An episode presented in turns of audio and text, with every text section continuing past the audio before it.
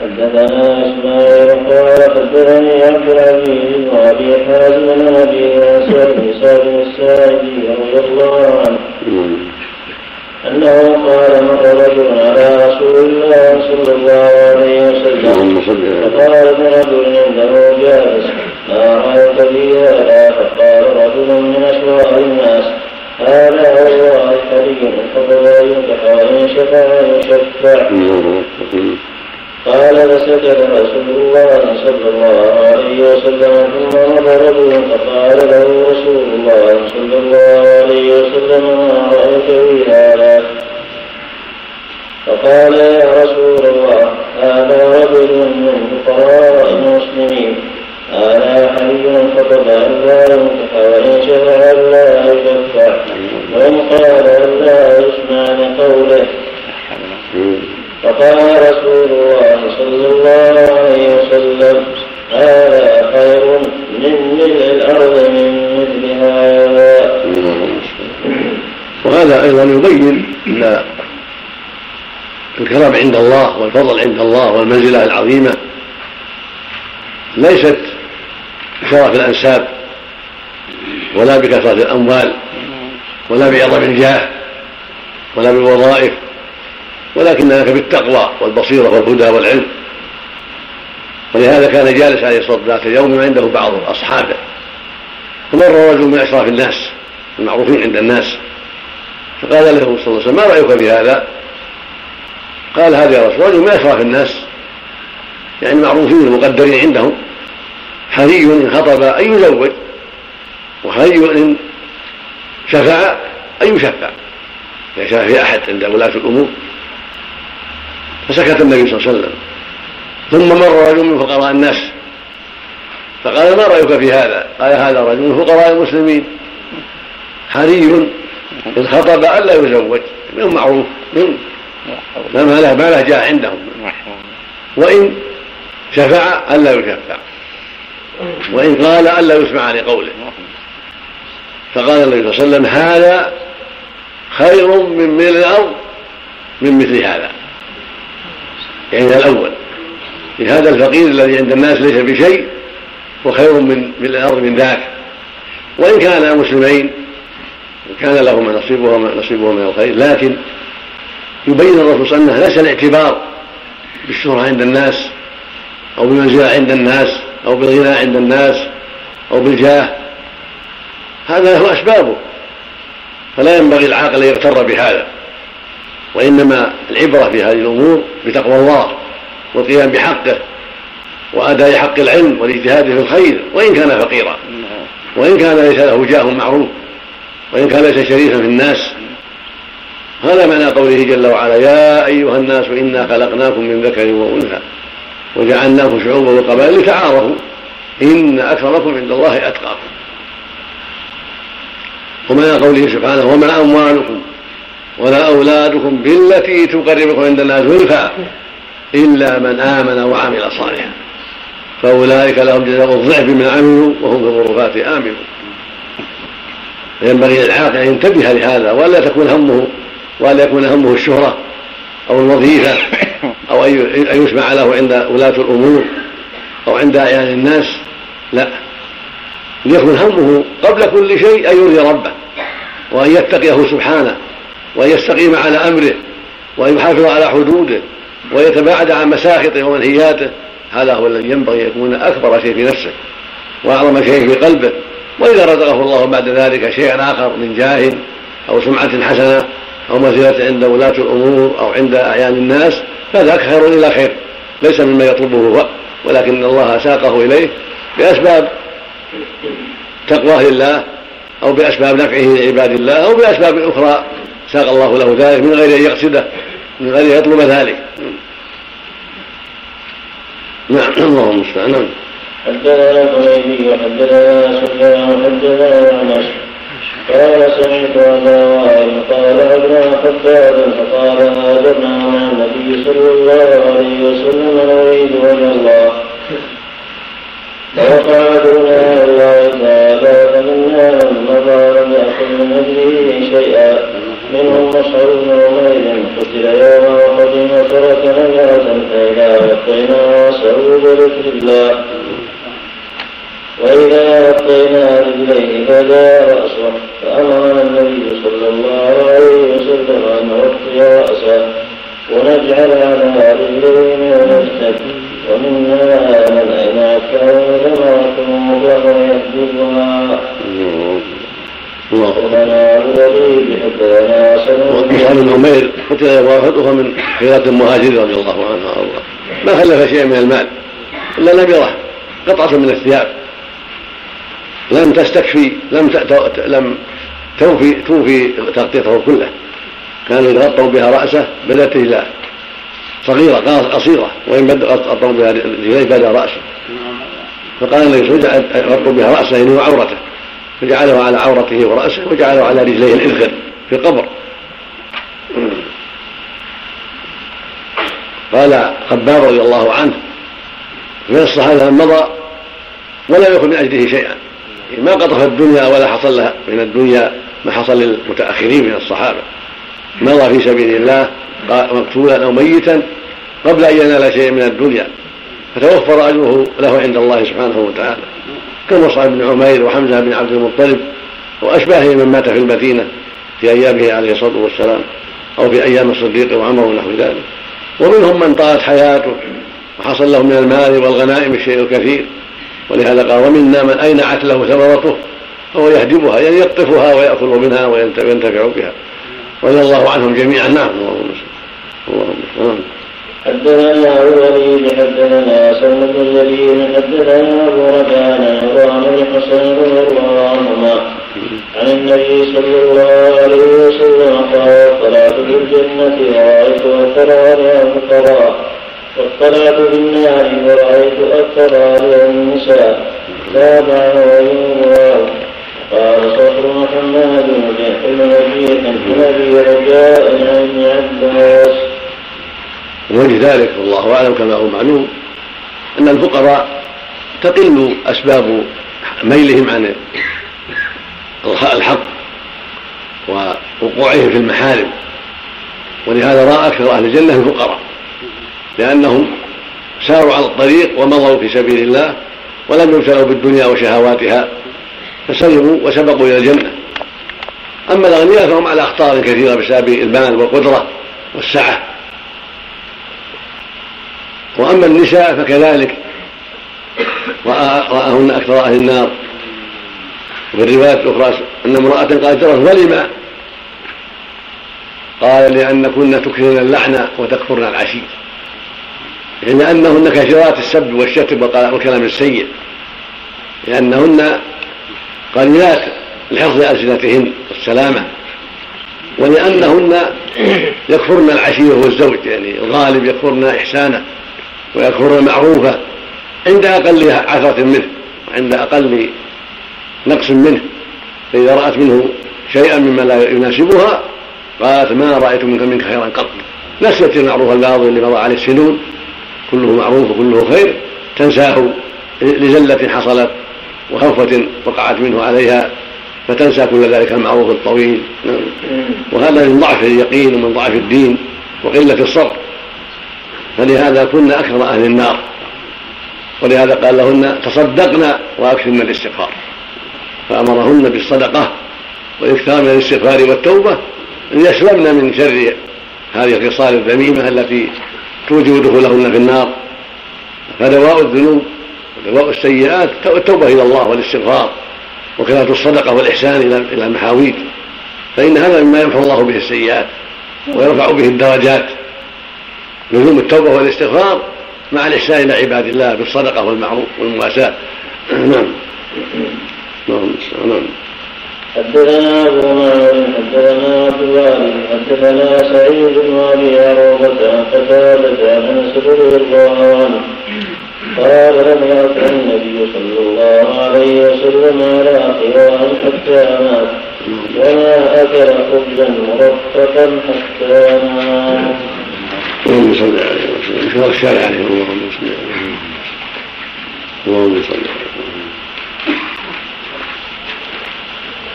اللهم صل عليه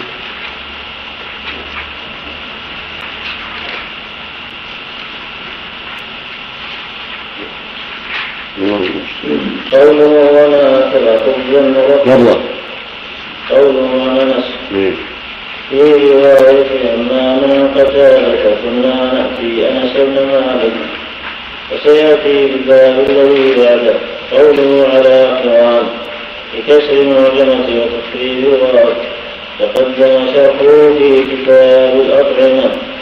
قوله وما ترك الدم مرفقا حتى مات. قال ابن بطال تركه عليه الصلاة والسلام الأكبر القرآن وأكل الموقف إنما ورد في طيبات الدنيا. إنما هو؟ إنما هو لدفع طيبات الدنيا اختيارا لطيبات الحياة الدائمة.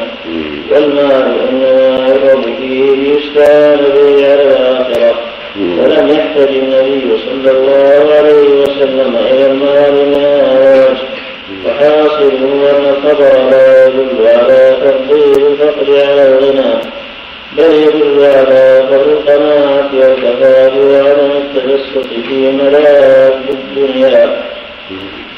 ويؤيده حديث ابن عمر رضي الله عنهما.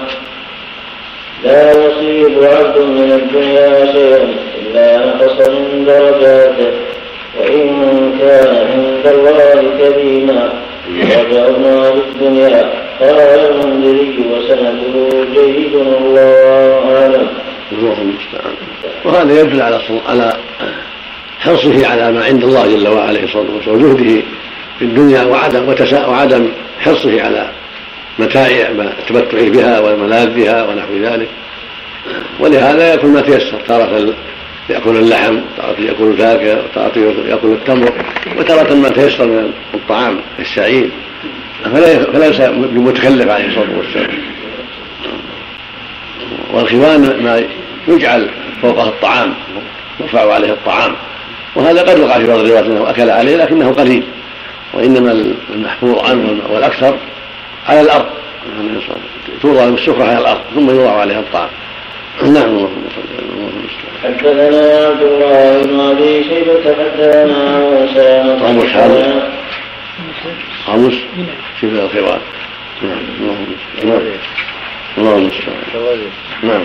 ما حصل من الدنيا؟ ينتصر الاجر يوم القيامه مثل ما جاء في هذا الحديث. التمتع يعني بلذاتها ونعيمها. الله المستعان. والله أعلم سبحانه هذا رواه ابن أبي الدنيا يقول المنذر سيد الحسن والله أعلم. نعم قد يحتج له بقوله جل وعلا ويوم عمر لم يكفروا على النار أذهبتم طيباتكم في حياتهم الدنيا واستمتعتم بها.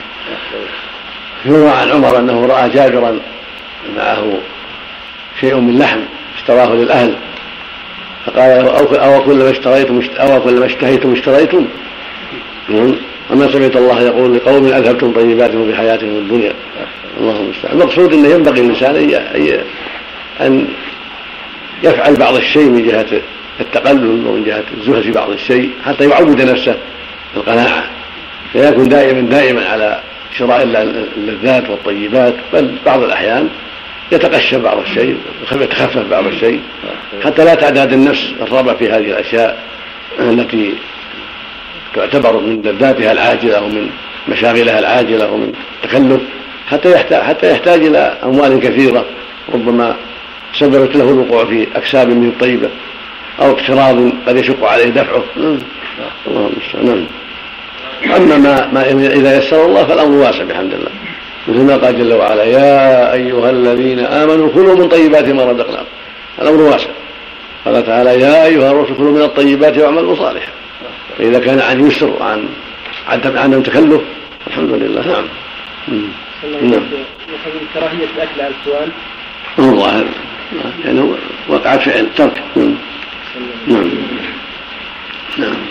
حدثنا عبد الله بن أبي شيبة حدثنا اسامه حدثنا هشام ابي عن عائشة رضي الله عنها قالت توفي النبي صلى الله عليه وسلم وما في ربي من شيء يأكله ذو كبد إلا شطر شعير في ربي رب لي. فأكلت منه حتى قال ذلك فكلت فمني اللهم اللهم نعم الله باب كيف كان عيش النبي صلى الله عليه وسلم واصحابه وتخليه كيف كان كيف كان? كيف كان عيش النبي صلى الله عليه وسلم واصحابه وتخليهم عن الدنيا. كلام على الأخير كلام على الأخير. كلام على هذه عائشة الاخير ويتخذان خونه باب الخ... باب النور فصل هذا يا شيخ. نعم. يقول والخون الضعف وفترة في النظر ومنه خائن خائن العين للأسد وخائنة الأعين وما يسارق من النظر إلى ما لا يحل. أو أن ينظر نظرة بريبة وكغراب وكتاب وما يؤكل عليه الطعام. وكغراب وكتاب وكتاب ما ما يؤكل عليه الطعام. بس. ما هو كامل. يعني ما يؤكل الطعام. يشمل المرفوع والمقصود هذا يشترك نعم. التعريف قاصر نعم. نعم. لكن افاد أن يقال خوان يقال خوان. بالضم لغتان. المقصود بالخوان يا شيخ ما ارتفع عنه. يعني أفهم أن المراد بالشيء يكون رفيع لكن المؤلف أصحاب القاموس ما فصل. ومقتضاه أن السفرة اللي وضعها الطعام تسمى خوان كالسفرة اللي من الخوص أو من اي أي نوع لها خوان وللشارح ما اكل وللحاج ما أكل على خوان هو المراد هذا. كان توضع على السفرة يوضع عليها الطعام. هذا موجود في عهد صلى الله عليه وسلم. لكن الأظهر والله أعلم هو ما كان معروف عند الأعاجم من وضع أخوذة مرتفعة يجلسون على الكراسي مثل ما يفعل الآن في كثير من ويأكلون وهم جالسون على كراسي وهي مرتفعة. هذا وقع في الناس لما خالطوا خالطوا الأعاجم وخالطوا الخارج دخل عليهم هذا. نعم. نعم. إيش قال عندك هذا؟ حتى طال علي فكرت حتى طال علي فكرت قوله فاكلت منه حتى طاب علي فكلته بكسر الكاف فثني اي فرق قال ابن بطال حديث عائشة هذا في معنى حديث أنس في الأصل من العيش والاقتصاد وما يشد الجوع قلت إنما يكون كذلك لو وقع القصد إليه والذي يظهر أنه صلى الله عليه وسلم كان يؤثر بما عنده وقد ثبت والذي. والذي يظهر أنه صلى الله عليه وسلم كان يؤثر بما عنده. يعني ينفق يعني يدخر لأهل قوت سنة عليه الصلاة والسلام ولكن بسبب الضيوف الكثيرة والوفود يعطي ما عنده ويضع الضيافة فينفد قبل كمال قبل كمال السنة. نعم. نسأل الله نعم. فقد ثبت في الصحيحين أنه إذا كان إذا جاءه ما فتح الله عليه من خيبر وغيرها من تمر وغيره يدخر قوتاره سنة ثم يجعل ما بقي عنده عدة في عدة في سبيل الله تعالى. ثم كان مع ذلك إذا مر عليه قادم أو نزل به ضيف مشير على بإيمانهم فربما أدى ذلك إلى نفاذ ما عندهم أو مرضهم وقد روى باقي بن آخر عن عائشة رضي الله عنها قالت ما شبع رسول الله صلى الله عليه وسلم ثلاثة أيام متوالية. ولو شئنا لشبعنا. ولكنه كان يجر على نفسه. وأما قولها فكلته فثني قال ابن غفار فيه أن الطعام الوكيل يكون بناؤه معلوما للعلم بكيله واما الطعام غير المكيل فيه البركة لأنه غير معلوم مقداره قلت في تعميم كل الطعام بذلك نظر. والذي يرى أنه كان من خصوصية لعائشة رضي الله عنها ببركة النبي صلى الله عليه وسلم وقد وقع ذلك في حديث جابر الذي يذكره آخر الباب مثل ذلك في في مزمة أبي هريرة رضي الله عنه الذي أخرجه الترمذي وحسنه في الدلائل من طريق أبي عالية. عن أبي هريرة رضي الله عنه اتيت رسول الله صلى الله عليه وسلم بتمرات فقلت ادعو لي فيهن بالبركة. قال فقبر ثم دعا ثم قال خذهن واجعلن في مزوج فإذا أردت أن تأخذن فأدخل يدك وخذ.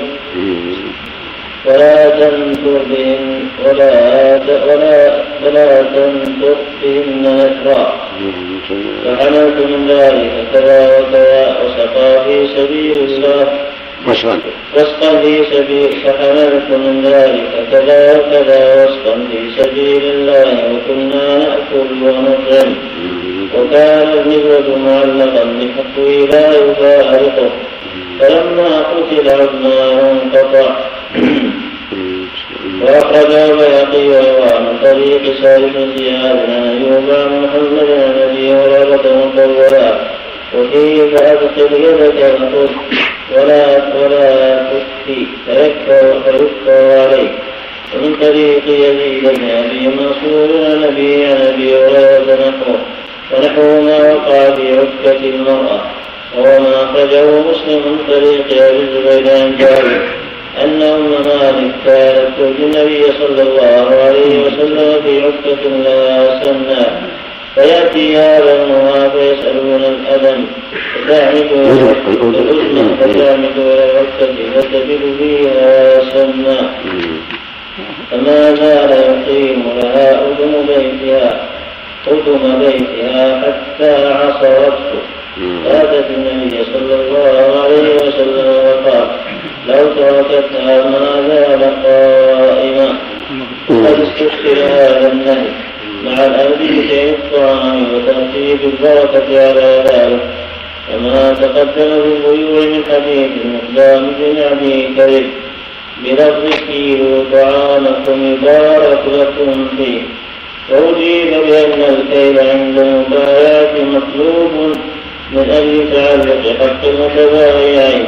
فلهذا القصد يندب وأما الكيل عند الإنفاق فقد يبعث عليه فقد يبعث عليه الشح فلذلك كره ويعيده ما قال هذا هو هذا هو الأقرب.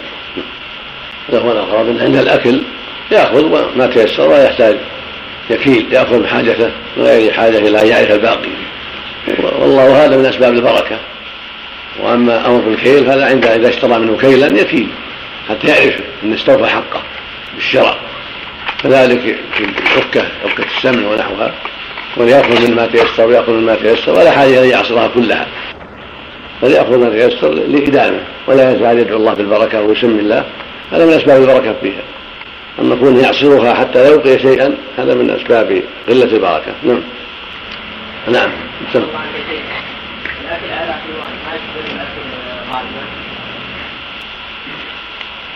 هو قائم هو قاعد هو ليس قائما بل قاعد أقول الأكل على الخوال ليس بقائم بل هو قاعد والأكل قائما جائز أيضا الشرب قائما والأكل قائما جائز ولكن الجلوس أفضل نعم ويريد نعم نعم تكون خصوصية ليس هناك خصوصية من درجة عالية نعم ثم لا له خاص بعائشة نعم الأصل عدم ويؤيدون أيضا ويؤيدون ويؤيدون ويؤيده ما أخرجه مسلم من طريق ناقل بن عبيد الله عن الزبير عن جابر أن رجلا أتى النبي صلى الله عليه وسلم يستطعمه فأعطمه شطر وسق شيء. فما زال الرجل يأكل منه باطنه وغيثهما حتى كانوا فأتى النبي صلى الله عليه وسلم فقال لو لم تكن لأكلتم منه ولقام لكم. هذا يوافق حديث عائشة يوافق حديث عائشة نحو قال القرطبي صدق وإنما من ذلك عند العصر والسير والله الالتفات بعين الحرص مع معاينة إبراهيم نعم الله ومواهب كراماته وكثرة بركاته. وغفلة عن السفيان عليها والثقة بالذي وهذا ومن هي الأسباب المكانة عند مشاهدة الحرص العادة. ويستفاد منه أن من رزق شيئا أو أكرم بكرامة أو لطف به في أمر فالمتعين عليه موالاة الشكر ورؤية المنة لله تعالى ولا يشبه في تلك الحالة تغييرا والله أعلم. نعم هكذا ينبغي نعم. رزق فضلا من الله فليشكر الله وليستقم. الله أكبر. نعم الله نعم.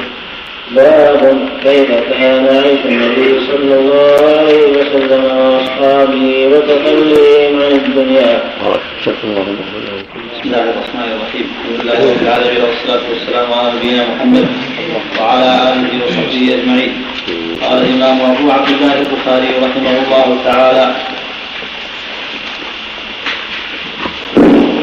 باب كيف كان عيش النبي صلى الله عليه وسلم وأصحابه وتخليهم عن الدنيا حدثنا أبو نعيم حدثنا أبو نعيم بنحو من نصف هذا الحديث حدثنا عمر بن رجل حدثنا مجاهد أن أبا هريرة رضي الله عنه كان يقول حدثنا إيش حدثنا حدثنا أبو نعيم بنحو من نصف هذا الحديث. حدثنا عمر بن ذر حدثنا مجاهد ان ابا هريره رضي الله عنه كان يقول الله الذي لا إله إلا هو إن كنت لأعتمد بكبدي على الأرض من الجوع وإن كنت لأشد الحجر على بطني من الجوع ولقد قعدت يوما على طريقهم الذي يخرجون منه. فمر أبو بكر رضي الله عنه وسألته عن آية من كتاب الله ما سألته إلا أن يشفعني. فمر ولم يفعل. ثم مر بي عمر رضي الله عنه. فسألته عن آية من كتاب الله. ما سألته إلا أن يشفعني. فمر ولم يفعل. ثم مر بي أبو القاسم صلى الله عليه وسلم. فتبسم حين رآني وعرف ما في نفسي وما في وجهي. ثم قال يا أبا هل قلت لبيك رسول الله. قال الحق. ومضى فتبعته فدخل فاستأذن فأذن لي. فدخل فوجد لبنا في قدح. فقال من أين هذا اللبن؟ قالوا أهداه لك فلان أو فلانة. قال أبا هل قلت لبيك يا رسول الله. قال الحق إلى أهل الصفة فادعهم لي. قال وأهل الصفة أضياف الإسلام. لا يألون على أهل ولا مال ولا على إذا أتته صدقة بعث بها إليهم ولم يتناول منها شيئا. وإذا أتته هدية أرسل إليهم وأصاب منها وأشركهم فيها. فساءني ذلك. فقلت وما هذا اللبن في أهل الصفة كنت أحق أن أصيب من هذا اللبن شربة أتقوى بها. فإذا جاءوا أمرني فكنت أنا أعطيهم وما أن يبلغني من هذا اللبن ولم يكن من طاعة الله وطاعة رسوله صلى الله عليه وسلم. فأتيتهم فدعوتهم فأقبلوا فاستأذنوا فأذن لهم وأخذوا, وأخذوا مجالسهم من البيت. قال يا أبا هل قلت لبيك يا رسول الله. قال خذ فأعطهم. فأخذت القدح فجعلت أعطيه الرجل فيشرب حتى يروى. ثم يرد علي القدح. فأعطيه الرجل فيشرب حتى يروى ثم يرد علي القدح فيشرب حتى يروى ثم يرد علي القدح. حتى انتهيت إلى النبي صلى الله عليه وسلم وقد روي القوم كلهم. فأخذ القدح فوضعه على يده فنظر إلي فتبسم. فقال أبا قلت لبيك يا رسول الله؟ قال بقيت أنا وأنت. قلت صدقت يا رسول الله. قال اقعد فاشرب. فقعدت فشربت. فقال اشرب. فشربت. فما زال يقول اشرب. حتى قلت لا والذي بعثك بالحق ما أجد له مسلكا. قال فأرني. فأعطيته القدح. فحمد الله وسمى وشرب الفضل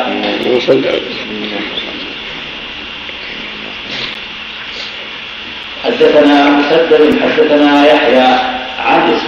هذه من آيات الله العظيمة من آيات الله العظيمة. من بركته العظيمه سبحانه وتعالى.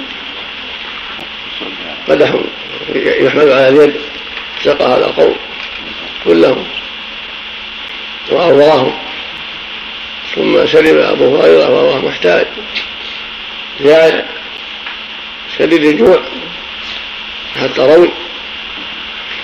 ثم بقيت الفضلة فأخذها عليه الصلاة والسلام.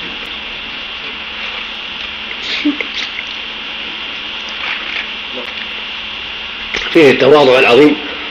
التواضع جعل نفسه الأخير عليه الصلاة والسلام.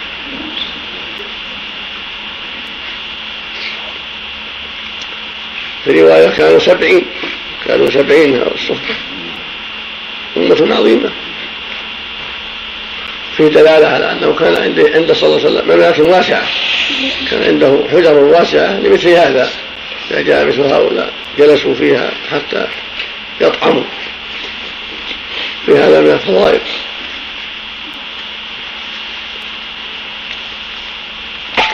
أن ساق القوم يكون هو الآخر.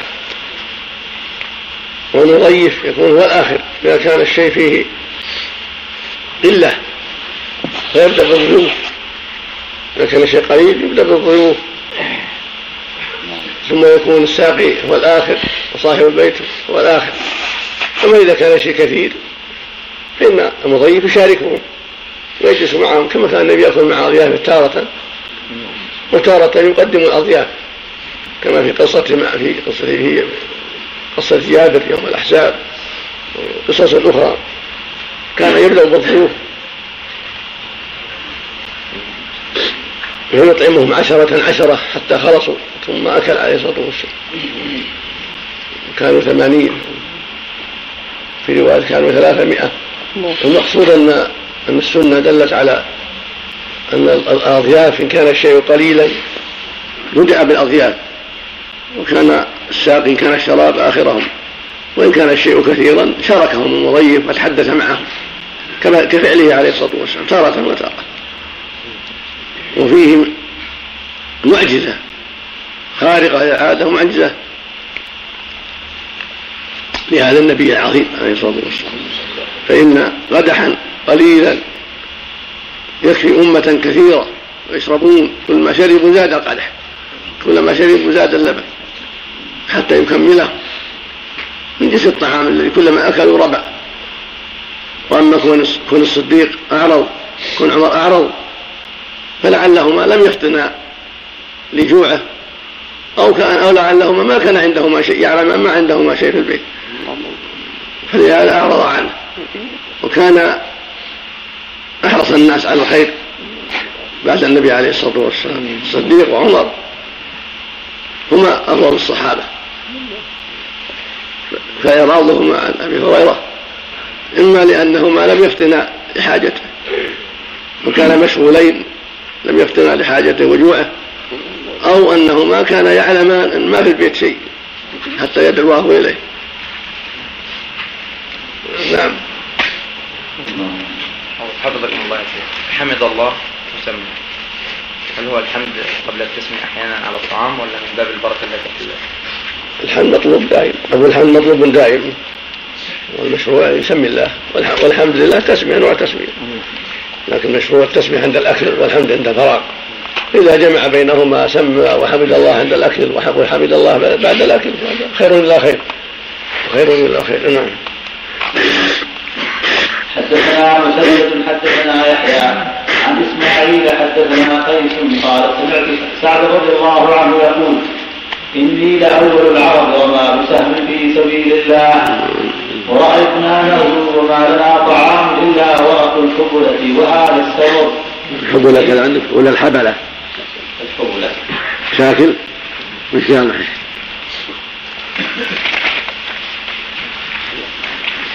ورق الحبلة بضم المهملة الموحدة وباسم الموحدة زيادة بضم إيش بضم؟ بضم الموحدة والمهملة والموحدة وباسم الموحدة زيادة العين موجود. وقع في مناقب سعد التردد بين الرفع والنصب. العين ضبطها قال هو بضم الحاء المهملة وسكون الباء الموحدة وقيل بفتحها أيضا وهو ثمر السلم وقيل بفتحها يعني زيادة على حاء حبلة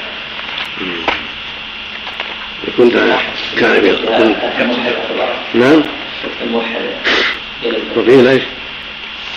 قال عندك العين؟ بضم الحاء المهملة وسكون الباء الموحدة. وقيل بفتحها أيضا. يعني يعني الربلة في القاموس القاموس موجود؟ في الحبلة نعم. الله ورأيتنا نغزو وما لنا طعام إلا ورق الحبلة وهذا التمر. وإن أحدنا لا يضع كما تضع الشاة ما له خلق ثم أصبحت بنو أسد تعذرني على الإسلام. جئت إلى وظل سعي اللهم حدثني عثمان حدثنا جرير. عن منصور عن إبراهيم عن الأسود عن عائشة رضي الله عنها قالت ما شبع آل محمد صلى الله عليه وسلم منذ قدم المدينة من طعام كفر ثلاث لي- ثلاث ليال تباعا حتى قبض. حدثني إسحاق وهذا- وهذا- عبد الرحمن. وهذا من باب الإيثار. فقد يكون عنده المال الكثير ولكنه يؤثر عليه الصلاة والسلام ويتصدق ويحسن وقد يدع ذلك من باب التقشف ورفع النفس وجهادها. حتى تعتاد تعتاد الخشونة وتعتاد اللين تارة مع البر تارة مع الشعير تارة مع التمر وتارة لا يجدون إلا التمر. وتارة لا يجدون شيئا. نعم. اللهم نعم. حدثني إسحاق بن إبراهيم بن عبد الرحمن. حدثنا إسحاق هو الأزرق. حدثنا إسحاق. حدثني إسحاق بن إبراهيم بن عبد الرحمن. تكلم عليه.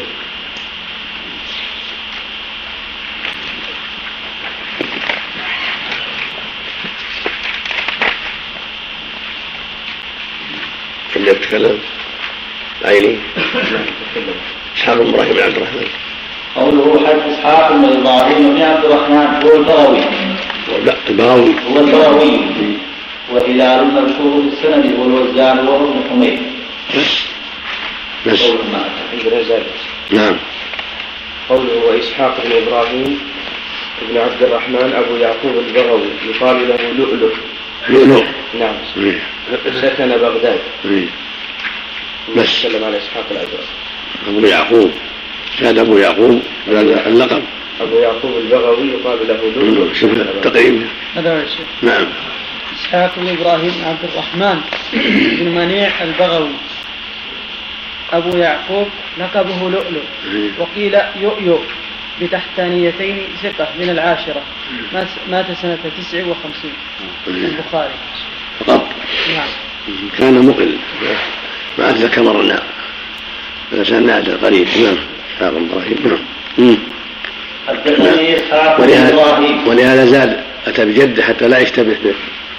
بالراهوية رحمه الله نعم. نعم. حدثني إسحاق بن إبراهيم بن عبد الرحمن. حدثنا إسحاق هو الأزرق عن مسعد بن كدام عن هلال الوزان عن عروة عن عائشة رضي الله عنها قالت ما أكل آل محمد صلى الله عليه وسلم أكلتين في يوم إلا إحداهما تمر. نعم. حدثني أحمد بن رجاء حدثنا أحمد هشام أحمد حدثني أحمد بن رجاء. كذا. بالرجاء ولا بالأبي رجاء؟ نعم. تكلم عليه. الحروي. الحروي بس. حافظ. شوف حمد بن رجاء. نعم. يعني من القل نعم. أقول ما اكل اكلتين في يوم الا احداهما تمر يعني ما اجتمعا والغالب إنه من القله هذا الغالب الغالب إنه من القله نعم الله نعم. أحمد. في اثنين يا شيخ لكن أحمد بن ابن ابن أبي رجاء الهروي هو ابن عبد الله بن أيوب فقط رواه البخاري. والثاني؟ الثاني رواه النسائي. أحمد بن رجاء. أحمد بن أبي رجاء المقرن آه. هو ابن نصر. آه. فعله. كم عندك سمهم؟ اثنين فقط. اذرهم الأول أحمد. أحمد بن أبي رجاء المقري هو ابن نصر. هذا رواه النسائي. آه. والآخر أحمد بن أبي رجاء الهروي هو ابن عبد الله بن أيوب. فقط كلهم وابن أبي رجاء. هذا علمها البخاري. البخاري فقط راجع في أحمد بن عبد الله. نعرف ابن أبي رجاء أنه سقط ما عندهم منابين لا. هذا هو الشيخ. أحمد بن عبد الله بن أيوب أبو الوليد بن أبي رجاء الهروي ثقة من العاشرة. مات سنة 32 البخاري. الصادق به الصواب ابن أبي رجاء ابن أبي رجاء. علق عليه. نعم. نعم. من أبي رجاء. صدر من بعض النساخ نعم. نعم. حدثني ابن أبي رجاء حدثنا النضر عن هشام قال أخبرني أبي عن عائشة رضي الله عنها قالت كان فراش رسول الله صلى الله عليه وسلم من أدم وحشوه وحشوه لي. اللهم صل على حدثنا حجة بن خالد حدثنا همام بن يحيى حدثنا قتادة. قال كنا نأتي أنس بن مالك رضي الله عنه وحبابه قائم وقال كلوا. فما أعلم النبي صلى الله عليه وسلم رأى رغيفا مرققا حتى لحق بالله. ولا رأى شاة سميطا بعينه قط. اللهم صل عليه وسلم اللهم صل عليه حدثنا محمد بن المثنى حدثنا يحيى حدثنا هشام اخبرني أبي عن عائشة رضي الله عنها قالت كان يأتي عليها الشهر ما نوقد فيه نارا. إنما هو التمر والماء إلا أن يؤتى باللحيم. هذا مختصر رواية أخرى فقد هل هلال ثم هلال ثم هلال ما أوقد في أبيات النبي. نعم. فقال لها عروة ما كان يعيشكم قالت الأسود قالت اللهم اللهم نعم حدثنا عبد العزيز بن عبد الله الويسي حدثني ابن أبي حازم عن أبيه عن يزيد بن رومان. عن عروة عن عائشة رضي الله عنها أنها قالت لعروة ابن أنها قالت لعروة ابن أختي إن كنا لننظر إلى الهلال ثلاثة أهلة في شهرين وما أوقدت في أبيات رسول الله صلى الله عليه وسلم نار. فقلت ما كان يعيشكم؟ قالت الاسودان الفر والماء إلا أنه كان قد كان لرسول الله صلى الله عليه وسلم جيران من الأنصار كانت لهم منائح وكانوا يمنحون رسول الله صلى الله عليه وسلم من أبياته فيسقينا. ضبط يعيشكم ولا يعيشون؟ أو وجهين يتعدى بالالف ويتعدى بنفسه عاشه يعيشه وأعاشه يعيشه. ضبطه. ما كان يعيشه. قوله فقلت ما كان يعيشكم بضم أوله يقال وعاشه الله أي أعطاه العيش وفي رواية أبي سلمة عن عائشة نحوه وفيه قلت فما كان طعامكم قالت الأسودان التمر والماء وفي حديث أبي هريرة قالوا بأي شيء كانوا يعيش يعيشون نحوه. يعيشون. يعني قالوا بأي شيء كانوا يعيشون نحوه. وفي هذا إشارة إلى ثاني الحال. بعد أن فتحت قريضة وغيرها. ومن هذا ما أخرجه الترمذي من حديث الزبير. قال لما نزلت ثم لتسألن يومئذ عن النعيم. قلت وأي نعيم يسأل عنه؟ وإنما هو الأسودان الثمر والماء قال إنه سيكون. قال الصواعي الأسودان يطلق على التمر والماء. والسواد يتمر دون الماء. فنعتا بنعت واحد تغليبا. وإذا اقترن الشيئان سميا باسم أشهرهما. وعن أبي زيد مثل قمران. مثل قمران. وصف القمر. وصف القمر. تغليبا. والعمران وما أشبه ذلك نعم.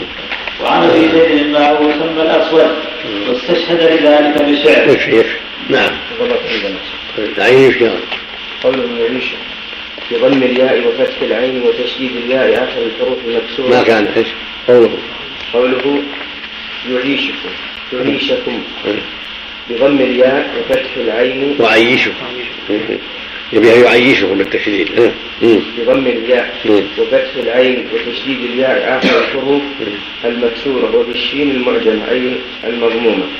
ويروى يعيشكم بضم الياء وكسر العين وسكون الياء من أعاشه الله أي أعطاه العيش. نعم. نعم. أي يقول والحبلة بالضم الكرم أو أصل من أصوله. ويحرك. وثمر السلم والسيال والسمر وثمر العظاه عامة. حبلة كذا.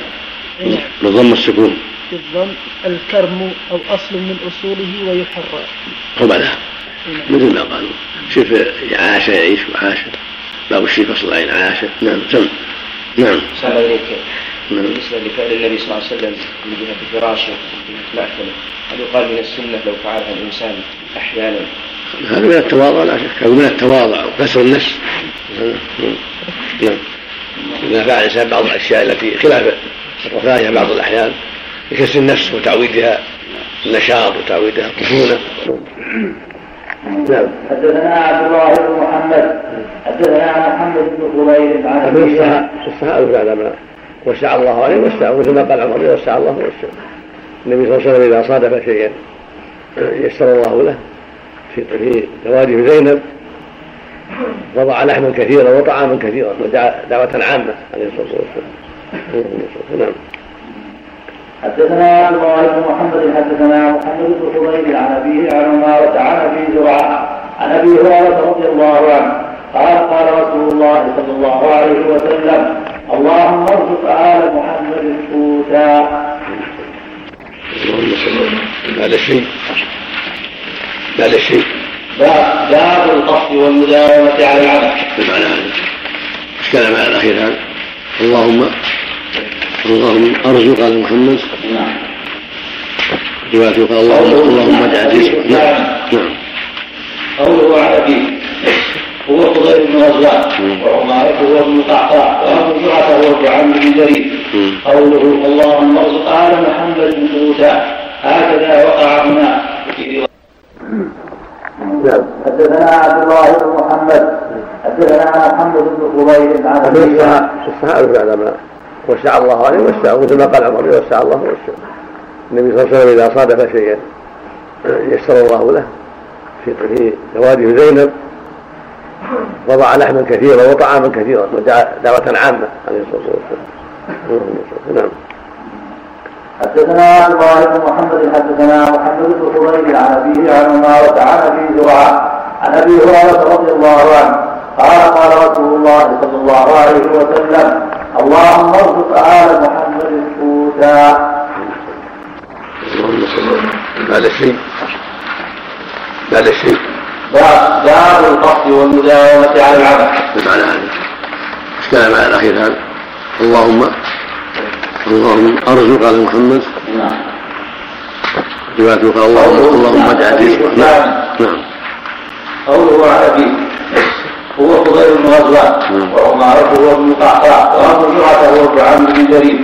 قوله اللهم ارزق آل محمد قوتا هكذا وقع هنا. في رواية الأعمش عن عمارة عند مسلم والترمذي والنسائي وابن ماجه. اللهم اجعل آل محمد قوتا وهو المعتمد. فإن لفظ فإن اللفظ الأول صالح لأن يكون دعاء بطلب القوت في ذلك اليوم. وأن يكون طلب له القوت بخلاف اللفظ الثاني فإنه يعين الاحتمال الثاني وهو الدال على الكفاءة وقد تقدم تقرير ذلك في الباب الذي قبله. وعلى ذلك شرحه الغفار فقال فيه دليل على فضل الكفاف واخذ المضغة من الدنيا والسؤل فيما فوق ذلك رغبة في توفير نعيم الآخرة. وإيثارا لما يبقى على ما يفنى فينبغي أن تقتدي به أمته في ذلك. وقال القرطبي معنى الحديث أنه طلب الكفاف فإن القوت ما فإن القوت ما يقوس البدن ويكف عن الحاجة. وفي هذه الحالة سلامة من آفات الغنى والفقر جميعا والله أعلم.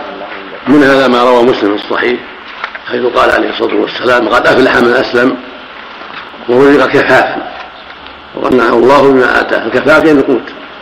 قد أفلح من أسلم ورزق كفافا وقنعه الله بما اللفظ الآخر طوبى لمن أسلم ورزق كفافا وقنع. في كلام على أول ما قرأت أول حديث ولا حدث أبو نعيم بنصف أول ما قرأت.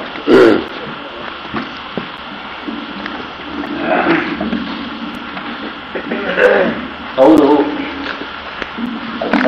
إيه.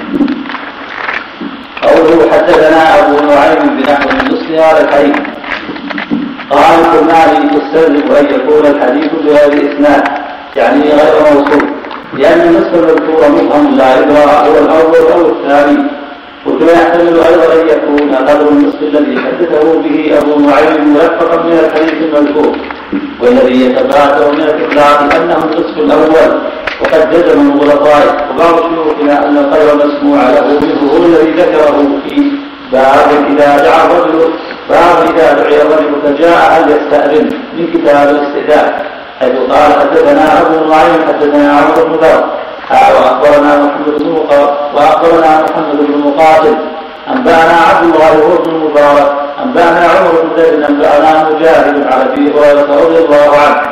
قال دخلت مع رسول الله صلى الله عليه وسلم فوجد لبنا في قدح فقال أبا هر الحق أهل الصفه فادعهم إلي. قال فأتيتهم فدعوتهم فأخبروا فاستأذنوا فأذن لهم فدخلوا. قال الخلفاء فهذا هو القول الذي سمعه البخاري من أبي نعيم. واعتبر الكشماني فقال ليس هذا ثلث الحديث ولا ربعه فضلا عن نصفه وهو فيه نظر من وجهين آخرين. أحدهما احتمال أن يكون هذا السياق لابن المبارك فإنه لا يتعين كونه لقى أبي نعيم. ثانيهما أنه منتزع من أثناء الحديث.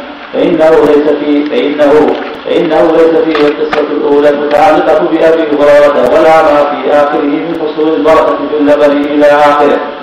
نعم المحرر قول شيخنا نعم نعم نعم. نعم المحرر قول شيخنا. في النكت على الصلاة مع نصه يعني العراقي عبد الرحيم العراقي نعم أبو الحسين.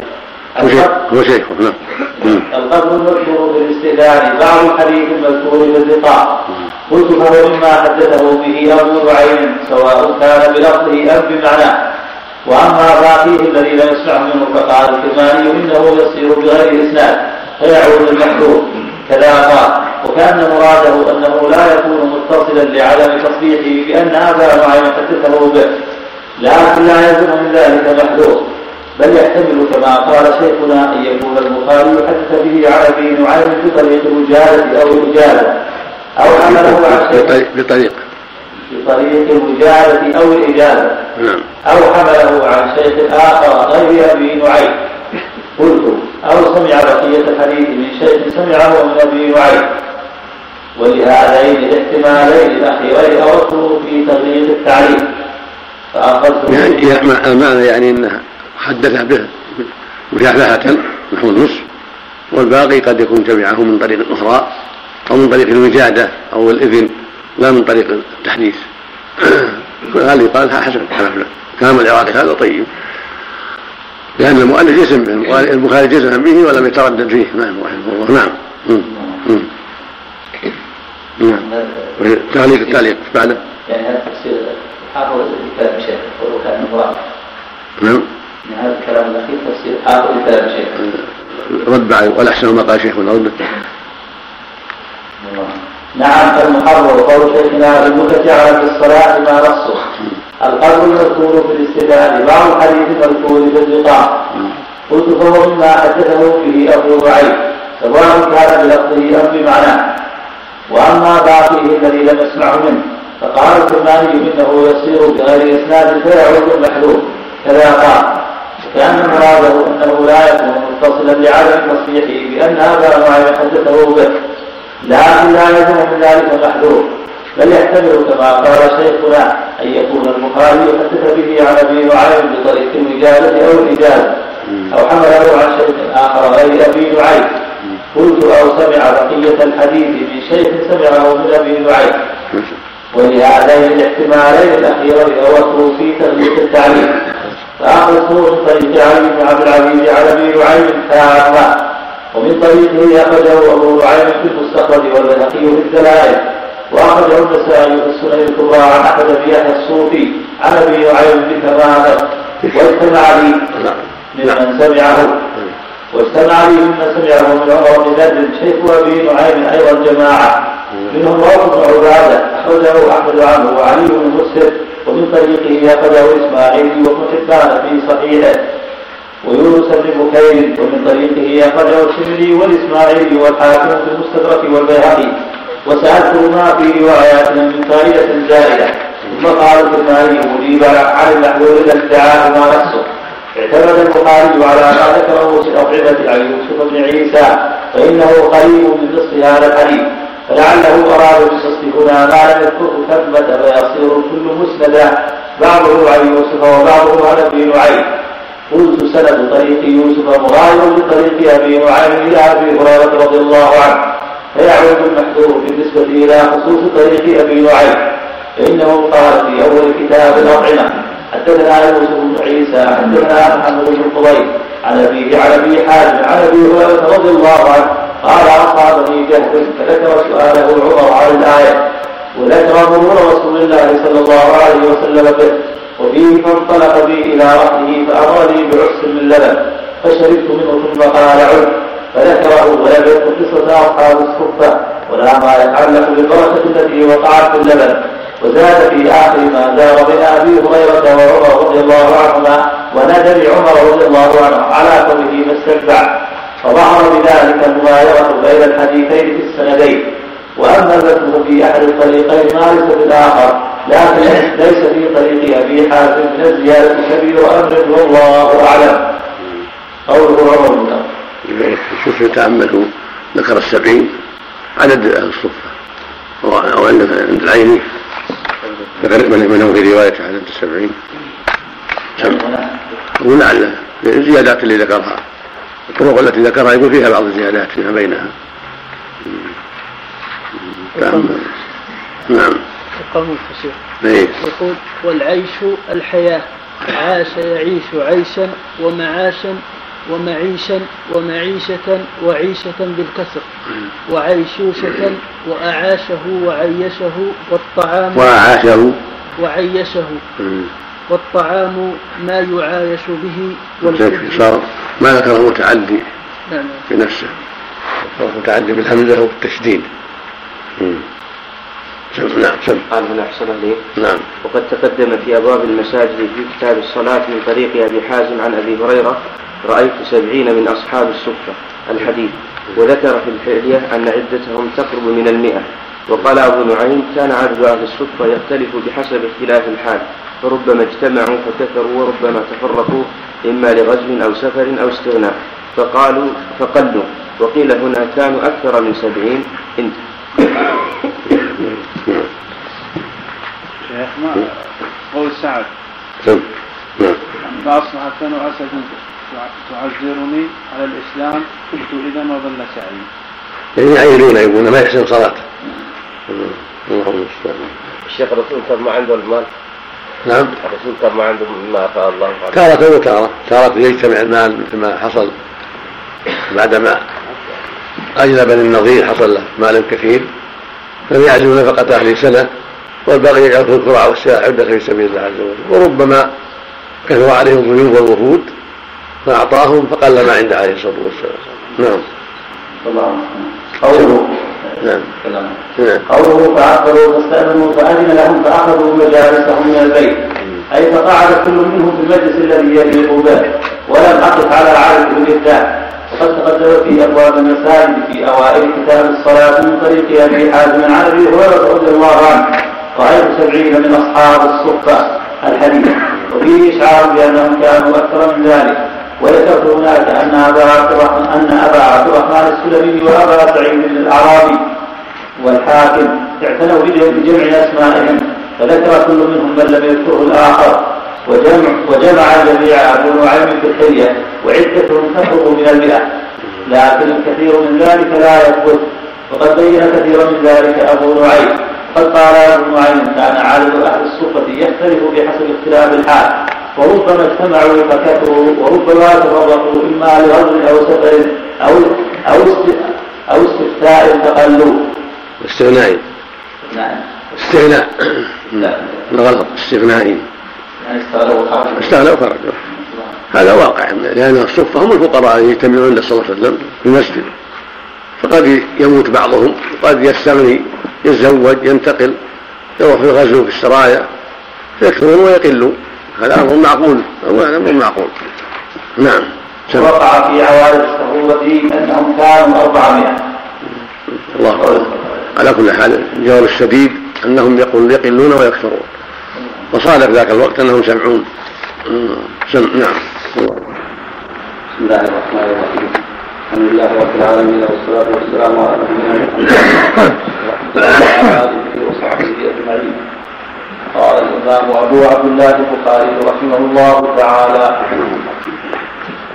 باب القصد والمداومة على العمل.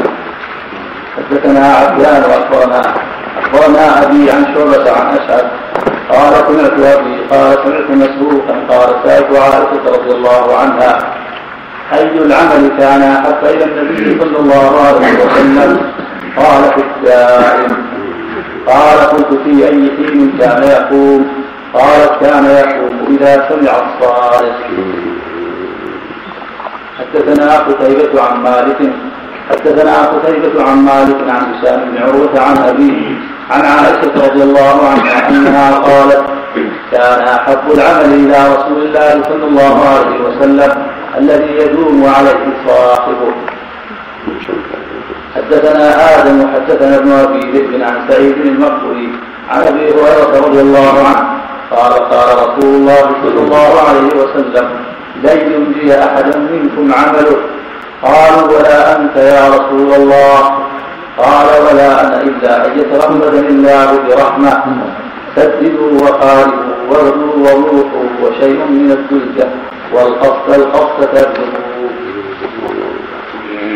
حدثنا عبد العزيز المقصود من هذا بسم الله الرحمن الرحيم المقصود من هذا أن العمل الدائم المستمر أحب إلى الله من العمل المنقطع. وإن كثر ولهذا جاء في اللفظ الآخر إن أحب العمل إلى الله ما دام عليه صاحبه وإن قل. قول رضي الله عنه كان يقوم إذا سمع الصارخ يعني الديك وكانت الديكة لها ترتيب في أغانيها في الليل كان لها عادة بإذن الله في آخر الليل. كان النبي صلى الله عليه وسلم استقر قيامه في آخر حياته في آخر الليل. كان ربما أوتر في أول الليل وربما أوتر في آخره قالت عائشة واستقر وتره في الثلث الأخير عليه الصلاة والسلام. فهذا أفضل ما يكون أن يكون القيام آخر الليل. ولهذا روى مسلم في الصحيح عن جابر رضي الله عنه عن النبي عليه الصلاة والسلام أنه قال من خاف أن لا يقوم آخر الليل فليوتر أولا ومن طمع أن يقوم آخر الليل فليوتر آخر الليل. فإن صلاة آخر الليل مشهودة وذلك أفضل. ومن ذلك أنه يوافق النزول الإلهي في آخر الليل. الله يقول فيه هل من هل من تائب؟ فيتاب عليه. هل من سائر فيعطى سؤله. هل من مستغفر؟ فيغفر له. فيصادف هذا الوقت العظيم الذي هو وقت التنزل الذي جاءت فيه الأحاديث الصحيحة. مستفيض عن رسول الله عليه الصلاة والسلام. يقول ينزل ربنا إلى سماء الدنيا كل ليلة حين يقاتله في الليل الآخر. فيقول من يدعوني فأستجيب له من يسألني فأعطيه من يستغفر فاغفر له هذا الوقت العظيم جدير بأن يعتنى به. فأحب العمل إلى الله ما دام عليه صاحبه وإن قل. كون يداوم على ركعات في آخر الليل ثلاث ركعات خمس ركعات سبع ركعات. هذا أحب العمل إلى الله. أما كون ترة واحدة وترة ثلاث وترة خمس وترة ما ما, ما يوتر. لا هذا مفروض المفروض له يداوم يلزم. فإذا زاد بعض الأحيان فلا بأس. لكن يداوم لا ينقطع العمل يكون دائما. يتركه دائما كل ليلة إلا يغلبه نوم أو يغلبه مرض. وفي هذا قول صلى الله عليه وسلم سددوا وقاربوا واغدوا وروحوا شيء من الدجى والقصد قصد تبلغوا معنى هذا أن الإنسان ينتهز أوقات النشاط. يلاحظ أوقات النشاط في جميع أحواله. والغدوة والروحة محل النشاط. كذلك ويسدد ويقارب ما ينهك نفسه ويبالغ حتى يتعب نفسه وينقطع. يكون وسطا في أعماله حتى لا ينقطع. فإن المنبت لا أرض انقطع ولا ظهر أبقى فينبغي له أن يلاحظ نشاطه وقوته فيستفيد منها ولكن لا يكون هناك إجهاد وشدة وربما انقطع بعد ذلك. والقصد القصد تبلغ القصد هو الوسط. لأن القصد يبلغ والإجهاد والزيادة والتكلف قد ينقطع صاحبه ولا يصل. فلكن إذا لاحظ التوسل في أموره في صيامه وقيامه وأعماله وقراءته وجميع شؤونه لاحظ فيها الوسط الذي يستطيعه والذي يحصل به المقصود من غير مشقة كان هذا أحب إلى الله سبحانه وتعالى. والتنزل الإلهي يليق بالله كما تقدم غير مرة. مثل بقيه الصفات لا شأنها واحد. أهل السنة والجماعة هم أصحاب النبي صلى الله عليه وسلم وأتباعهم بإحسان طريقتهم واحدة في الصفات وهي امرارها كما جاءت والإيمان بها واعتقاد أنها حق وانها صفه موجودة قائمه بالله سبحانه وتعالى لائقة به سبحانه وتعالى لا يشابه فيها خلقه سبحانه وتعالى. وهكذا غضبه ورضاه كراهته ومحبته وغير ذلك من سائر الصفات. وهكذا الاستواء وهكذا السمع والبصر والوجه وغير ذلك. كلها بابها واحد. أهل السنة والجماعة أجمعوا على إضرارها كما جاءت مع الإيمان بها وأن حق وأن صفات لائقة بالله سبحانه وتعالى ثابتة له سبحانه لكن على وجه لا يشابه في خلقه سبحانه وتعالى. كما قال عز وجل ليس كمثله شيء وهو السميع البصير فلا يعطلون كما تقول المعتزلة والجهمية واشباههم وأشباههم ولا يمثلون كما تقول المشبهة ولكن وسط بين ذلك. أهل السنة بل وسط بين أهل التعطيل وأهل التمثيل فيثبتون صفات الله وأسماءه إثباتا بريئا من التمثيل وينزهون الله عز وجل عن مشابهة خلقه تنزيها بريئا من التعطيل نعم. اللهم نعم. اخر الليل نعم. اللهم يعني وقت نشاط. مثل وقت نشاط. نعم. ويكون أيضا الدجى في أول الليل وينزل في اخره كل هذا يستعمل. نعم. الاستغفار في السحر سنه نعم. الله مدح المؤمنين. قال والمستغفرين من الأسحار. وبالاسحار هم يستغفرون. والاستغفار مشروع دائما في كل وقت. أحسن حديث عائشه التي تقول معنى ما مر وقت السحر إلا ورسول الله صلى الله عليه وسلم نائم هذا بعض الأحيان هذا بعض الأحيان أو أو مرادها ما قد يقع له بعض عليه الصلاة والسلام مثل عمل سليمان داوود كان ينام نصف الليل ويقوم ثلثه وينام سدسه يكون ينام شيئا منه بعض الأحيان ليستعين به على عمل النهار إذا إذا بكر بكر بالقيام عليه الصلاة والسلام. فالاحاديث المجمله تفسر بالأحاديث الواضحة مفسرة. نعم قول أحسن عليك شيء من الدلجة مقصود بالمسير أو الاستغلال بالدلجة في العباد. يعني تشبيه للنشاط بالدلجة التي يفعلها المسافر المسافر قد يدرك في أول الليل وينزل آخر الليل. قد ينام أول الليل ويقوم آخر الليل يتحرى النشاط. فالمعنى العامل يأخذ بأوقات نشاطه كما يأخذ المسافر بأوقات نشاطه. قال عليه الشارع عنده شيء من الدنيا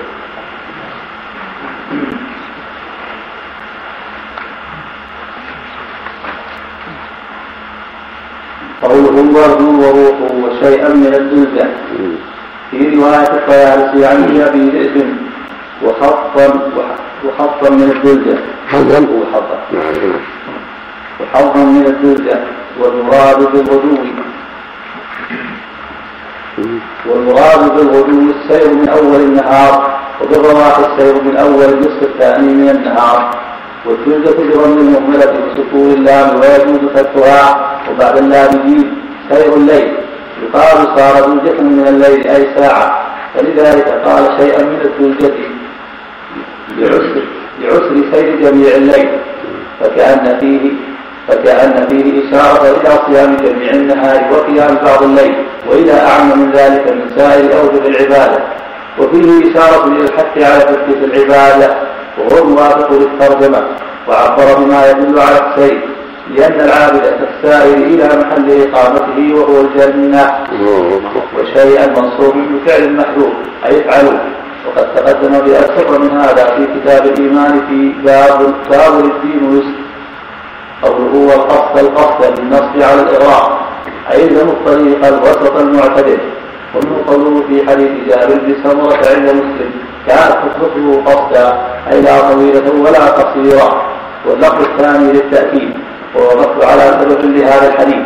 فأخرج ابن ماجه من حديث جابر رضي الله عنه.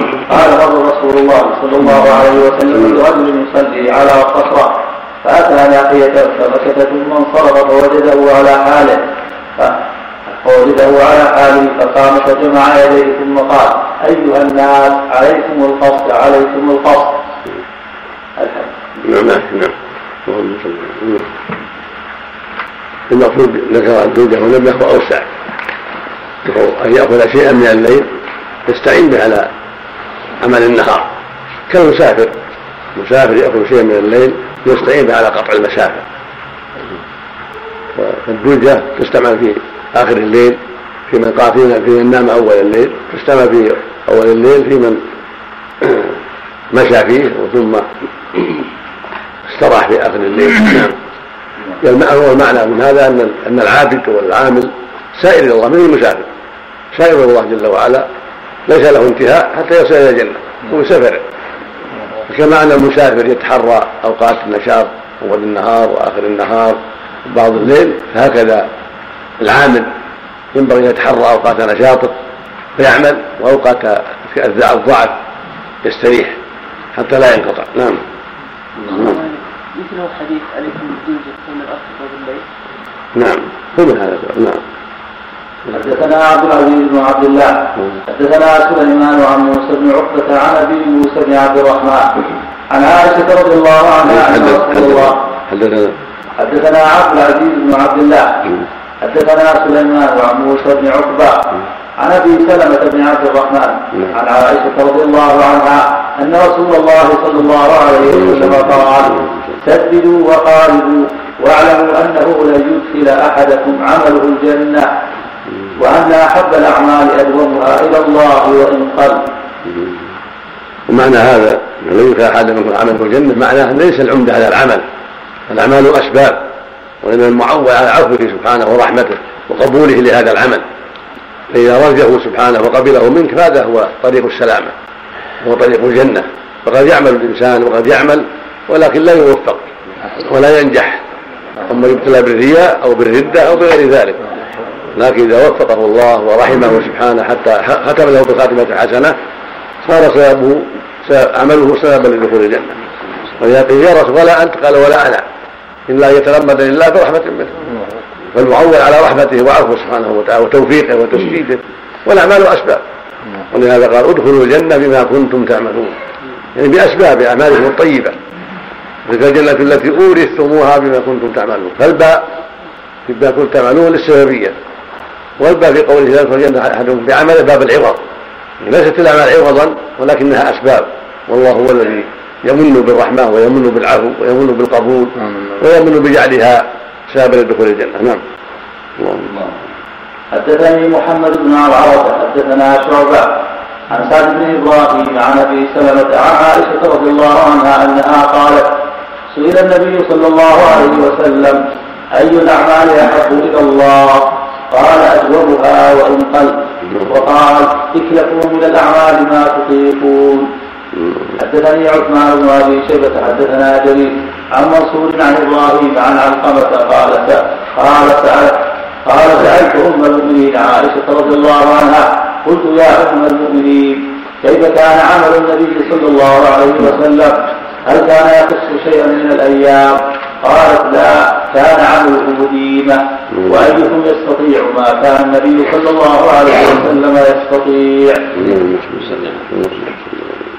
حدثنا علي بن عبد الله حدثنا محمد حدثنا محمد بن الزبير قال حدثنا أبو هذا ما ينعكس كما هذا ما ينعكس كونه عليه الصلاة والسلام يصوم ثلاثة أيام من كل شهر يصوم من الاثنين والخميس هذا لا ينافي هذا تخصيص. لكن مقصوده أن عمله ديمة يعني أنه مستمر. إذا صام صام. وإذا افطر افطر ليس منقطعا عن العمل. تخصيص الذي نفته. كونه يقف عن العمل لا يقف عن العمل مستمر في العمل عليه الصلاة والسلام. لكن لا يمنع عن هذا أنه كان يخص بعض الأوقات باعمال مثل صوم الاثنين والخميس عليه الصلاة والسلام. مثل كون بعض الأحيان يصلي 13 وبعضها يصلي 11 وبعضها يصلي 19 هذا ما في الديمه عمله ديمة وإن زاد في بعض الأحيان ونقص في بعض الأحيان. فالعمل ديمة. نعم. حدثنا علي بن عبد الله حدثنا محمد بن زبيطان حدثنا موسى بن عقبة عن أبي سلمة بن عبد الرحمن عن عائشة رضي الله عنها عن النبي صلى الله عليه وسلم قال سددوا وقاربوا وأبشروا فإنه لا يدخل احدا الجنة عمله. قالوا ولا أنت يا رسول الله. قال ولا أنا إلا أن يتغمدني الله بمغفرة ورحمة. قال أظنه عن أبي النضر عن أبي سلمة عن عائشة رضي الله عنها. وقال عفان حدثنا وهيب عن موسى بن عقبة. قال سمعت أبا سلمة عن عائشة عن النبي صلى الله عليه وسلم. سددوا وأبشروا. وقال مجاهد سدادا سديدا صدقا. هذا ما لم يجب جميع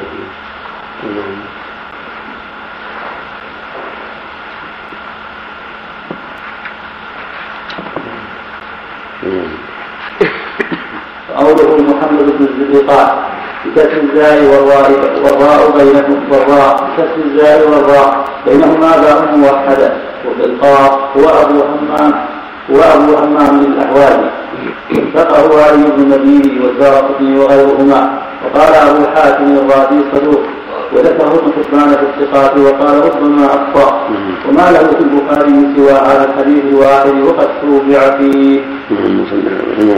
نعم.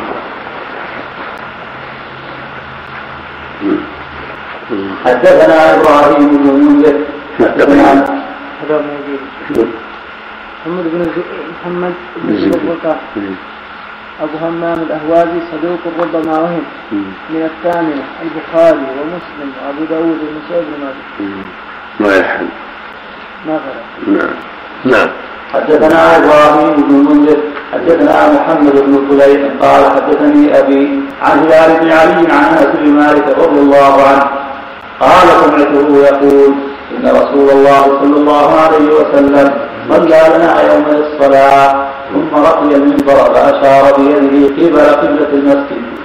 فقال قد أريت الآن منذ صليت لكم الصلاة الجنة والنار ممثلتين في قبول هذا الجدار.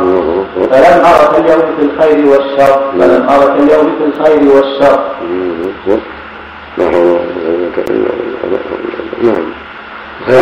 الخير ما في الجنة من النعيم والشر ما وقع من النار من العذاب.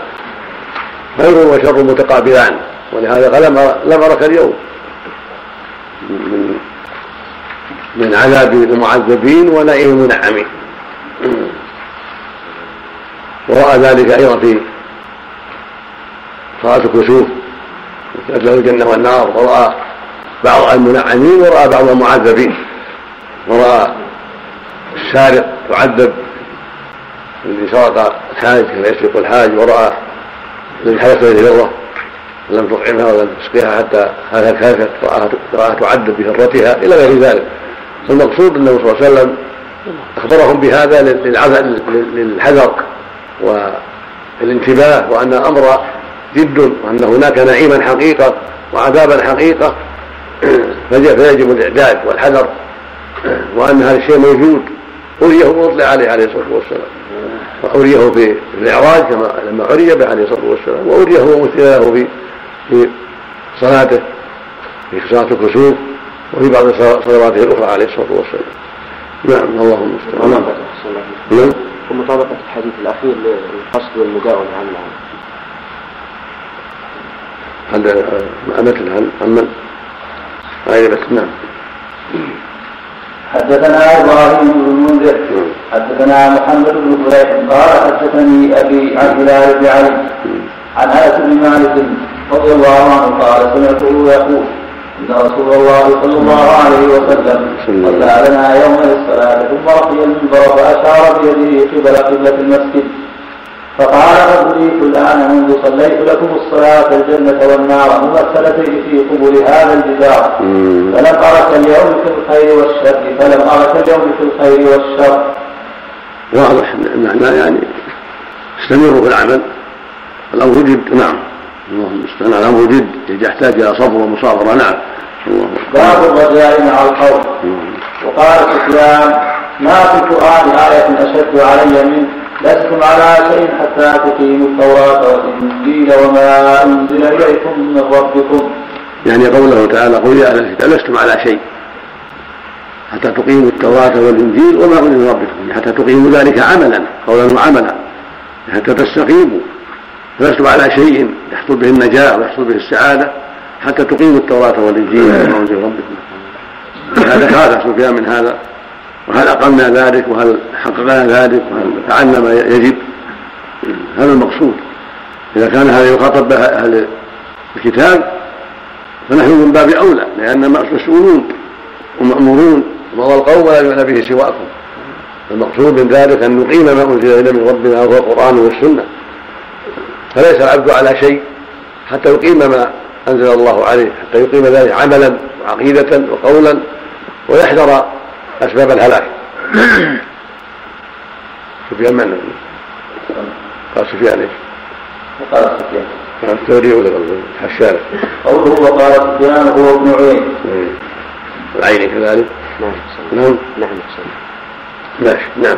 حدثنا قتيبة بن سعيد حدثنا يعقوب بن عبد الرحمن عن عبد بن أبي عمرو عن سعيد بن أبي سعيد المقبولي عن أبي هريرة رضي الله عنه قال سمعت رسول الله صلى الله عليه وسلم يقول إن الله خلق الرحمة يوم خلقها مئة رحمة فأمسك عنده تسعة وتسعين رحمة وأرسل في خلقه كلهم رحمة واحدة. فلا يعلم الكافر بكل الذي عند الله من الرحمة لم ييأس من الجنة ولو يعلم المسلم بكل الذي عند الله من العذاب لم يأمن من النار. والمقصود من هذا الترهيب والترهيب والحذر. الرحمة رحمة رحمته وصفه سبحانه. هو الرحمن الرحيم عز وجل. هذا وصفه العظيم ورحمته خلقها وجعلها مئة جزء. أنزل فوقها جزءا واحدا. وأمسك 99 عنده سبحانه يرحم بها عباده يوم القيامة. المقصود من هذا أن ينبغي للمؤمن أن لا ييأس. لساعة رحمة ربه عز وجل وينبغي أن لا يقنط. وينبغي له أن لا يأمن. فعند تذكر العذاب وعظم العذاب يحذر. وعند تذكر ساعة رحمة الله يرجو فيكون بين الرجاء والخوف. فيتذكر رحمته وإحسانه وفضله وجوده وكرمه فيكون حسن الظن بالله راجيا ويذكر شدة عقابه وعظيم عذابه فيحذر ولكن لا يقنط نعم. باب الصبر عن محارم الله اللهم صل على عند ظن عبدي. عند ظن عبدي. نعم. حسن الظن بالله. حق. نعم بسم الله الرحمن الرحيم الحمد لله رب العالمين والصلاة والسلام على أشرف الأنبياء والمرسلين نبينا محمد وعلى آله وأصحابه أجمعين قال الإمام البخاري رحمه الله تعالى باب الصبر عن محارم الله إنما يوفى الصابرون أجرهم بغير حساب باب الصبر باب الصبر عن محارم الله نعم. إنما إنما يوفى الصابرون أجرهم بغير حساب وقال عمر وجدنا خير عيشنا بالصبر. حدثنا ابو اليمان أخبرنا شعيب عن الزهري قال أخبرني عطاء بن يزيد أن أبا سعيد أخبره. ان ناسا من الانصار سالوا رسول الله صلى الله عليه وسلم. فلم يسأل أحد منهم إلا أعطاه حتى نفد ما عنده. فقال لهم حين نفد كل شيء أنفق بيديه ما يكون عندي من خير لا أدخره عنكم وإنه من يستعف فيعفه الله. ومن يتصبر يصبره الله ومن يستغن يغني الله. ولن تعطوا عطاء خيرا وأوسى من الصبر حدثنا خلاد بن يحيى. الآيات. والأحاديث الصبر كثيرة جدا. وما ذاك إلا لأن الصبر مثل ما قال عمر رضي الله عنه. وجدنا خير, عيش خير عيشنا بالصبر. الصبر يعين على طاعة الله يعين على ترك محارم الله يعين على المصائب. يعز الإنسان ويسليه في هذه الدار التي هي دار المصائب ودار الأكدار فلهذا أكثر الله من ذكر في كتابه العظيم. حتى قال أحمد رحمه الله ذكر الله الصبر في أكثر من تسعين موضعا من كتابه سبحانه وتعالى. ومن هذا الآية الكريمة التي ذكرها المؤلف. وهي قوله تعالى إنما يوفى الصابرون أجرهم بغير حساب. منها قوله جل وعلا واصبروا إن الله مع الصابرين. واصبر وما صبرك إلا بالله. واصبر لحكم ربك فإنك بأعيننا. والآية في هذا كلمة جدا وشد الصابرين يعني إذا أصابتهم مصيبة. قالوا إنا لله وإنا إليه راجعون. ويقول عليه الصلاة والسلام في هذا الحديث من يستغني يغنيه الله ويستعفي عفوه الله ومن يصبر في الله وما أعطي أحد عطاء خيرا وأوسع من الصبر. وكان سبب ذلك أنه حصل أتاه مال فرقه فيهم وأنفقه فيهم عليه الصلاة والسلام ولم يزالوا يسالوا ويعطيهم حتى نفد ما عنده عليه الصلاة والسلام. كما قال الله عز وجل ما عندكم ينفد وما عند الله باق فقال إنه ما يكن من خير عندي فلا فلا أدخره فلا أدخره دونكم يعني مهما استطعتم من الإنفاق فلن أدخره سوف أبذل ما أستطيع. وقد فعل عليه الصلاة والسلام. قدم الحديث يقول صلى الله عليه وسلم ما يسرني أن عندي مثل أحد ذهبا تمر عليه ثلاث وعندي منه دينار. إلا دينار اصده لدين. ولكن يقول في عباد الله هكذا وهكذا وهكذا. عن يمينه وعن شماله ومن خلفه. الاضلاف ومن امامه فهي هذا الحث والتحريض على الصبر عن سؤال الناس والحاجة إلى الناس. وأن الصبر من خير ما يستعان به في هذا الأمر. ولهذا قال رضي الله عنه وجدنا خير عيشنا بالصبر. فان من صبر اطمأن واستراح. قد يقول صلى الله عليه وسلم إن هذا المال حلوة خضراء. فمن أخذه باسراف نفس لم يبارك له فيه. وكان كالذي يأكل ولا يشبع. ومن أخذه بسخاوه نفس بورك له فيه. وقال علي رضي الله عنه الصبر من الإيمان بمنزلة الرأس من الجسد. ثم رفع صوته فقال ألا لا إيمان لمن لا صبر له. والصبر أقسام ثلاثة كما ذكر أهل العلم. صبر على الطاعات حتى يؤديها من الواجبات والمستحبات. وصبر على صبر عن المعاصي والسيئات. فيجاهد نفسه. ويحرص على البعد عن محارم الله. وصبر على ما يصيبه من الآلام التي تؤذيه وما ينزل به من الأقدار التي يكرهها فيصبر على ذلك من مرض أو فقر أو تسليط جار أو تسليط عدو أو غير هذا مما ينزل بالإنسان. فيقابل هذا بالصبر والأخذ بالأسباب التي شرعها الله. فيأخذ بالأسباب من البعد عن وسائل الهيبة وعن وسائل الشر حتى يعينه ذلك على صرف محارم الله. ويأخذ بالأسباب على على فعل الطاعات من من تدبر القرآن وسماع الآيات والأحاديث المشجعة على الخير وصحبة الأخيار وتذكر الجنة وتذكر ما لأهلها من الخير وتذكر النار وما لأهلها من الشر إلى غير هذا مما يعينه على الصبر على طاعة الله. وهكذا يتذكر ما أعد الله لمن صبر على مكاره وما له عنده سبحانه من الخير وما وعده الله من تكفير السيئات فيتحمل ويتصبر على ما قد يصيبه مما يكره. ويتذكر أن الرسل أفضل الخلق قد أصابهم ما يؤذيهم وهم أشد الناس بلاء. فيتذكر أن هذه الدار دار الابتلاء وليست دار نعيم ولكنها دار الابتلاء وأن النعيم أمامه. فبهذا كله يعينه الله على أداء هذا الواجب. الله المستعان. نعم. حدثنا خلاد بن يحيى حدثنا مسهر حدثنا زياد بن علاقة. قال سمعت مغيرة بن شعبة رضي الله عنه يقول كان النبي صلى الله عليه وسلم يصلي حتى سلم وتنتبه قدماه يقال له فيقول افلا اكون عبدا شكورا. اللهم صل على هذا وهو يحث الناس على التيسير عدم التشديد لكنه صلى الله عليه وسلم كان في بعض الأحيان يشدد على نفسه في قيام الليل ويطيل القيام حتى تريم قدمه عليه الصلاة والسلام.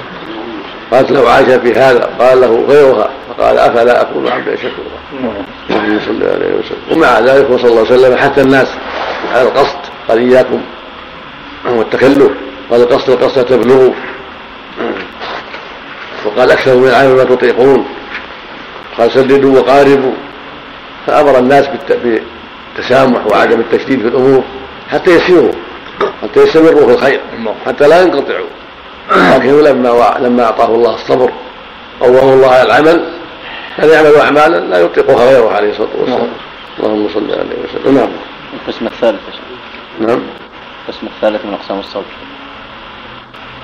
الصبر اقسام ثلاث صبر على طاعه الله وصبر عن محارم الله عن المعاصي وصبر على ما يصيب العبد من القضاء والقدر المؤلم من مرض وفقر وغيره نعم نعم باب ومن يتوكل على الله فهو حسبه وقال الربيع بن خثيم من كل ما ضاق على الناس حدثني اسحاق حدثنا باب باب باب ومن يتوكل على الله فهو حسبه وقال ربيع بن خثيم من كل ما ضاق على الناس.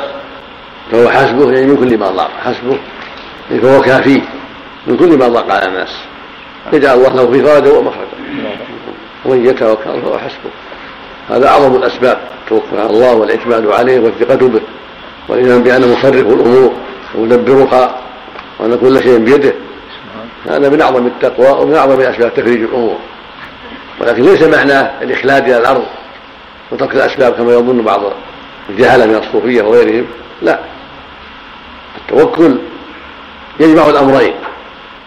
يجمع الثقة بالله والاعتماد عليه مع الأخذ بالأسباب.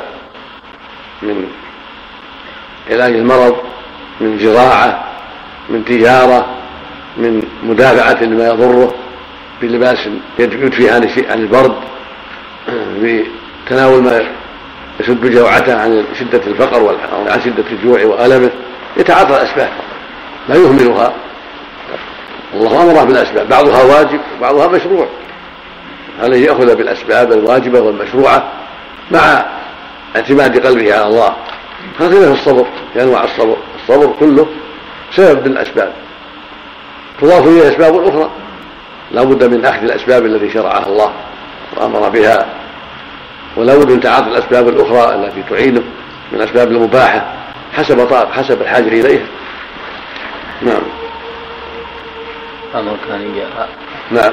أمر كان يحترس لأنه جاء المسجد. قال شنو؟ قال إحنا المتوكلين على الله؟ ولا يعمل الأسباب. قال أنتم متوكلين على الناس. وصال مثل ما جاء. عن ناس ياتون من اليمن.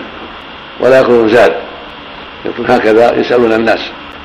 قال فقال قيل لهم قال أنتم متوكلون. فقال لهم بعض الصحابة بل أنتم بل هم متأكلون. نعم. ومن هذا الباب. الذي يهرب من الأسباب ليس بمتوكل ولكنه يحمل عبئه على الناس حتى يسألهم حتى يؤذيهم. نسأل الله العافية. نعم. حدثني إسحاق حدثنا عبادة حدثنا سمعت حسين بن عبد الرحمن. قال كنت قاعدا عند سعيد بن جبير فقال عن ابن عباس رضي الله عنهما أن رسول الله صلى الله عليه